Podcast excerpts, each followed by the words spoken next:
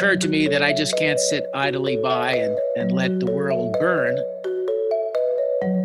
This is the problem of our generation, of our century, that has to be addressed. And everything else is going to be secondary. Everything will eventually be dominated by the climate change issue, in my opinion. From New York University's Center for Sustainable Business, this is the Sustainability Project podcast featuring peer to peer conversations with Stern alumni on their role in advancing the most pressing environmental and social issues of our time. We talk about challenges, opportunities, what drives them, and how they view the world. I'm your host, Tim Quinn, Stern Class of 2016. In this episode, I'll be speaking with Rick Mayo Smith, Stern Class of 1986. Rick invests in private equity and startups with a sustainable focus in Asia and the United States. Prior to becoming an impact investor, Rick was an entrepreneur, fund manager, and real estate developer for 30 years in Asia. He's the co founder of Indochina Capital, a fund management firm that invests in real estate, private equity, and public markets. He's a member of the NYU Stern Board of Overseers.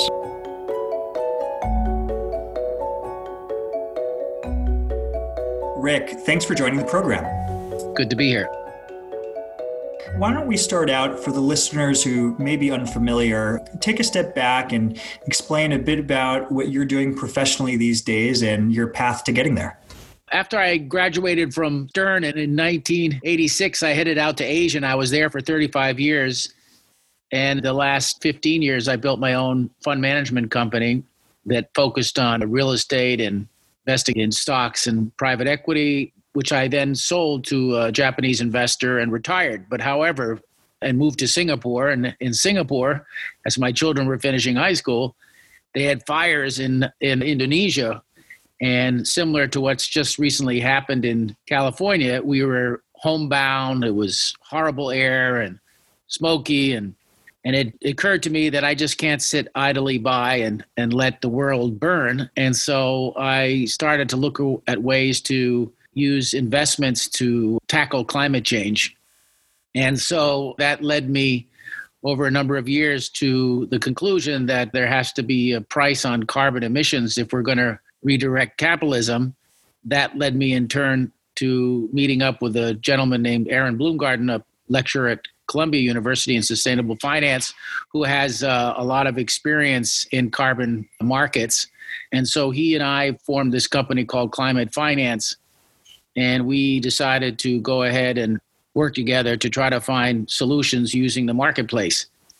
This led in turn to the idea of forming an ETF, uh, exchange traded fund, puts a global price on carbon emissions. And there we took the three largest carbon emission markets Europe, California, and the Northeast of the United States. And I managed to convince Secretary of State Kerry, John Kerry, who signed the Paris Accord, to join my advisory board. And so we have a prestigious advisory board. We have launched it now on so people can buy and hedge climate change risk. Taking a step back before we speak to your current role, you said something really interesting, which was you couldn't just sit idly and watch the world burn. Do you think that for those who take action on climate, it's important to have a firsthand experience before devoting at least part of their life to the solution? Well, I think it is a call to action. When you start to experience it firsthand, it does force you to try to take action. And then I think people who are forward thinking and are able to look ahead, they realize this is the problem of our generation, of our century, that has to be addressed and everything else is going to be secondary because it's only going to get worse. And it will affect everything from migration to racism to everything else will eventually be dominated by the climate change issue in my opinion. Global climate change poses a real and present danger of environmental destruction and human dislocation on a scale that we've never seen You spent 35 years in Asia, you mentioned. How would you contrast the way countries in Asia approach, and maybe there you can't categorize them with one fell swoop, but how would you contrast the way climate change is addressed in Asia opposed to, say, Europe and the United States? Well, I think they were slow to recognize the issue over the last 20 years. They were so busy building up their quality of life and they were not as advanced, at least economically. Now I, I find that they're really, especially in China, they're really paying attention to this and are actually moving faster than America. Europe has always been the leader on this. The United States was, but has fallen behind with the current administration and hopefully will come back and, and start being a, a leader again in this area. In order to fulfill my solemn duty to protect America and its citizens, the United States will withdraw from the Paris Climate Accord. I think Asia, it depends. There's so many different countries in Asia, so it's hard to say. I think there's a much greater awareness of climate change and that it's a huge issue than there was 10 years ago, for example. I mean, I think everybody in Asia has heard the term climate change now. 10 years ago, they might ask you, what is that? So, you and your company and your colleagues are affecting change through the financial markets. Historically, I guess personally, I've, I've thought of government as playing a leading role. And you mentioned that in recent years, perhaps the United States has taken a step back. Going forward, do you see real progress being driven through markets or the public sector or perhaps through consumers?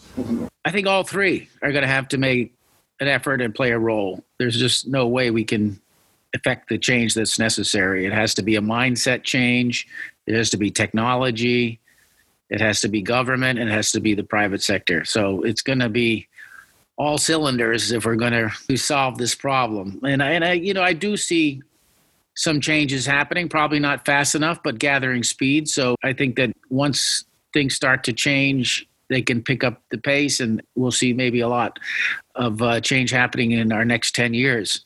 So it's it's the critical ten years. There's no doubt about that, and we're already past the point of no return. So it's going to be a mitigating effect by if we pay attention to it now. Humans uh, emit about 40 billion tons of CO2 greenhouse gases every year. Earth naturally can absorb 20 billion. So we're now putting into the atmosphere 20 billion tons of carbon the atmosphere can't handle. If we can get that to even carbon neutral, we'll still have a surplus of carbon in the atmosphere, which then causes a lot of this global warming. So everybody's going to have to chip in and make this work. Typically, I at least I always imagine that financial markets are reading risks perhaps before others do. Do you think, with respect to climate change, that they've also been ahead of the curve, or are they just catching up now? I think they're just catching up now. I mean, I just talked to my uh, financial ad- advisor. She was saying they just had a big risk meeting and say, how are we going to price climate change? How are we going to measure the risk. We don't even have a price on carbon. So that was, in some ways, music to my ear that at least they're starting to think about a price for carbon. And that's what we're trying to do with our ETF is create a benchmark that people can refer to and start integrating it into all their financial decisions, whether it's accounting, insurance, everything else, cost of doing business. They have to anticipate that they're going to be charged or the price of carbon will be integrated into their financial plans. So that's what we're trying to do by creating this benchmark. There can be a lack of consensus around certain standards in sustainability. Do you find, though, that when assessing climate risk, there's a consensus on what matters and what may matter less? I think that's an issue that has to be addressed how to make measurements and to measure risks and what is ESG and everything else along around that. I think everybody's moving towards that direction. The big four accounting firms have decided to come up with a ESG standard they can all agree on, which will then be incorporated into every single company's accounts. It'll become the global standard. So that's one.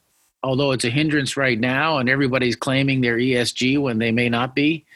For example, there's a ETF and for sale that says it's carbon friendly or neutral or whatever, and they still have like BP in there. So you got to be careful. Some of these funds and ETFs and financial instruments or investors are saying they're green, but they're not. They're greenwashing. But I think people are getting more sensitive to that, and they really try to measure the output. And I think uh, the Center for Sustainable Business, with its ROSI return on sustainable investment, is becoming a standard. We're making big strides in that regard. I agree. It's almost exponential, at least in terms of awareness and some of the action that's being taken, or at least maybe that's my hope. When I'm thinking about the risk management side of things and I consider certain financial institutions that have had nearly, you know, maybe 100 years of trying to analyze financial risks. I wonder how does that translate to assessing the physical risks of climate change? Have you seen, and I've started to notice this here and there, the hiring of scientists at, say, banks or asset managers? I think people are paying attention to it. And I think there's a huge potential for a MBA candidate to major in sustainable investing. And I think they're going to be in huge demand over the next five to 10 years, starting now. And so, this knowledge that we're creating and generating at Center for Sustainable Business, for example, and also, I think if you put a price on something, then it can be incorporated into all those financial tools that have been established in the system. And so I do think that while capitalism and the Industrial Revolution was the cause of this pollution, I do think they can now be the solution if they just redirect the incentives. So it's it's going to have to be, and if it's priced, and the price of carbon to me is is the reason why I focus on that. I think is the most important thing, and that frankly is what encouraged Secretary of State Kerry to come on board. He said is the one thing that was missing from the Paris Accord. None of the governments could agree on the price of what should be carbon price for a ton of emissions.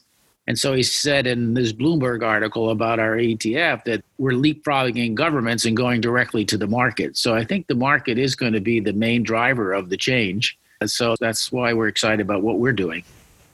Certainly sounds exciting. And for those who may not be familiar, why don't we take a step back and explain a bit about carbon and its impact on the environment? What are some of the main emitters of carbon pollution and maybe some that would surprise us? There's a lot of carbon emissions going on all over our system. The biggest is probably the power plants and the shipping and the airline industry and, and energy. Primarily, carbon emissions is related to energy. So whether it's cars, planes, ships, power plants, big big industrial plants like metal. I think the biggest culprit is the coal-fired power plant. Those are the big emitters, and then on a daily basis, we all have our own carbon footprint, which we can measure. And the U.S. is very high, unfortunately, because we drive a lot and fly a lot. These are two big culprits. Our carbon footprint ranges from nine to 20 tons per person while it's much lower in developing countries where they don't have so much opportunity to consume. But then you have other countries like Europe is half of us, so they're just much more careful about how they consume. So I think it's a lifestyle aspect that you have to look at, as well as converting from fossil fuels to renewable energy and the, the commitment of California for particular to go by 2035 to all electric. These kind of exciting initiatives are going to be really important to achieve carbon neutrality. The uh, AFL CIO, representing 12 and a half million workers, 55 different unions, has slammed the Green New Deal. In a letter, they say that the Green New Deal makes promises that are not achievable or realistic. They went on to say, We will not accept proposals that could cause immediate harm to millions of our members and their families.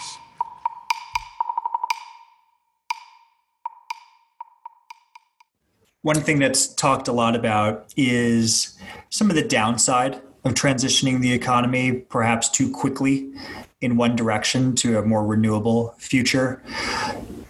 Do you think that there's a danger in that, that we transition too quickly to uh, more of a clean economy and there's a segment of the, the workforce that perhaps is left out of the transition?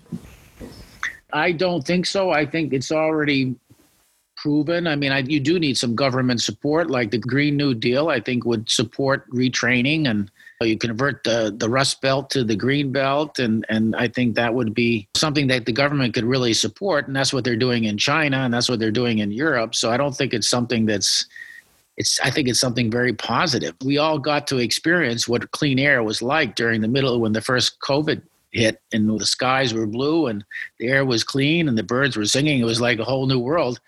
I think it's a very positive. optimistic way to to go. So it's just another revolution that's uh, that's taking place. So well, there's going to be some winners and losers. There's no doubt, but I think there are going to be a lot more winners than losers. So you just got to bite the bullet and charge ahead, in my opinion. I agree. I think it'll take leadership to proclaim that for sure. You mentioned the global pandemic. I remember when it first set in, there was some thought or some concern that everyone's focus on COVID 19 may take away from prioritizing climate change and other issues that would fall within the ESG realm. But what I understand is it actually had the opposite effect. Talk a little bit about that and how you've seen the impact of COVID 19 on the prioritization of handling climate change. Well, in the investment world, definitely they thought it would slow down investments in ESG, but in fact, it's increased, and everybody, including myself, is trying to create a not carbon neutral portfolio and an ESG impact portfolio. So it's been really exciting to see this happen. I mean, I've been sort of plugging away at it for about five years, and in the last one or two years, it's been exponential. When considering climate change, it's hard not to get very concerned, even fearful. What in your work and your experience has made you optimistic about the fight against climate change? Well, first of all, I just feel it's a waste of time to get all depressed. So I've managed to control my mind, I suppose, and just, you know, do your eight hours or five hours or whatever you're putting into your to your efforts, you know, and and uh, and then try to enjoy life for the rest of the time. So it's mentally, I think, the only way to deal with it because if you get depressed, it gets just a rabbit hole of depression, right? So and you try to live a life that's you know less consumption. And for example i've i, I split my time between asia and america. And i've thanks to covid but also personally i've tried to change my lifestyle. I used to fly all over the place all the time and for meetings and this and that. And so now i'm just flying to asia once a year because my wife is from vietnam. And so we go back there. We have a home there. So we go back. So we just cut it back down to to uh, you know one trip a year, which is my biggest footprint is flying to Asia. So um, I think it's just that's the way you have to deal with it. You have to look at your lifestyle and try to change it. You got to work on what you think is important, and the rest of the time, you know, don't let it get you down. What's on the horizon, and what do you have planned? I guess for the upcoming years. Well, this is a big project that's just started. So uh, it's the end of the beginning. Now we have to go out and convince people to put some money into this. I mean, we have to make money for our investors in our company as well as for the ETF. I mean, the price of carbon when we listed, this was the weighted average between these three big markets that actually legally buy and sell carbon credits carbon allowances, we've got to get some money in there because without the money in there, it doesn't really become the benchmark that people refer to. It's just a small little ETF somewhere. So if you get 100 to 500 million into this ETF, people will say, well, there is, when everyone says, well, what's the price of carbon? They're going to look at the New York Stock Exchange listed ETF saying, well, that's what that's trading at. And then we're probably going to be bringing China on. That's going to be a huge, that will double the size of the carbon trading market. And so these are the, uh, the, the ambitions that we have for our company is to could grow this ETF to make it really the global benchmark. And I think a lot of transition will take place once the world has something to refer to because right now the price of carbon goes from $1 for a credit in india at a, some kind of plantation to $130 tax in sweden where they're very strict on their carbon emissions so we're trying to create something that people can refer to and, and then make decisions from that so we're going to just keep working on building our business there and then later we might do some other things particular you know my partner is very strong in forestry and protecting forests so you basically pay people to keep their forests and they get carbon credits that they people pay and they want to offset their carbon footprint. They pay someone to keep the forest in place the forest being the natural carbon sink the, the planet has. So they're being chopped down, they're being burned. They're also a cause right now, half the forests, the tropical forests are actually being burned and causing more carbon emissions while they should be kept and suck up all the carbon. So that's a whole nother subject. And that would be the area we would look at next. Rick, I'm sure a lot of people listening to you speak would love to work at a company like yours or at least do this type of work When you're out there recruiting and looking for new team members, what type of person and what type of background do you look for? We are starting to interview people right now because we are growing. We do need some more people with us. A combination of passion for this type of work as well as not afraid to get into the details and, and analysis and the research. And then finally, we need people who don't mind going out and marketing and working hard in terms of raising capital with these ESG investors. I mean, the wind is behind our back, so it's not that difficult, but anything new like this takes a lot of convincing. So, a combination of those passion, attention to detail, not afraid to marketing, or that could be in three different people, who knows? down the road. We're still a startup. We've only been around for two years, and it's only a few of us on board right now. All most of us volunteering our time. It could be a huge opportunity one or two years down the road. But you know, we're we're we're actually just cur- we're we're interviewing with people from Stern right now. Rick, it was so good talking to you today, and it'll be exciting to see uh, how your company does going forward and how it changes the conversation and the ways people invest thank you very much for, for the time. Learn more about Rick and Climate Finance Partners, you can visit climatefinancepartners.com. The Sustainability Project is hosted and edited by me, Tim Quinn, and sponsored by the NYU Stern Center for Sustainable Business.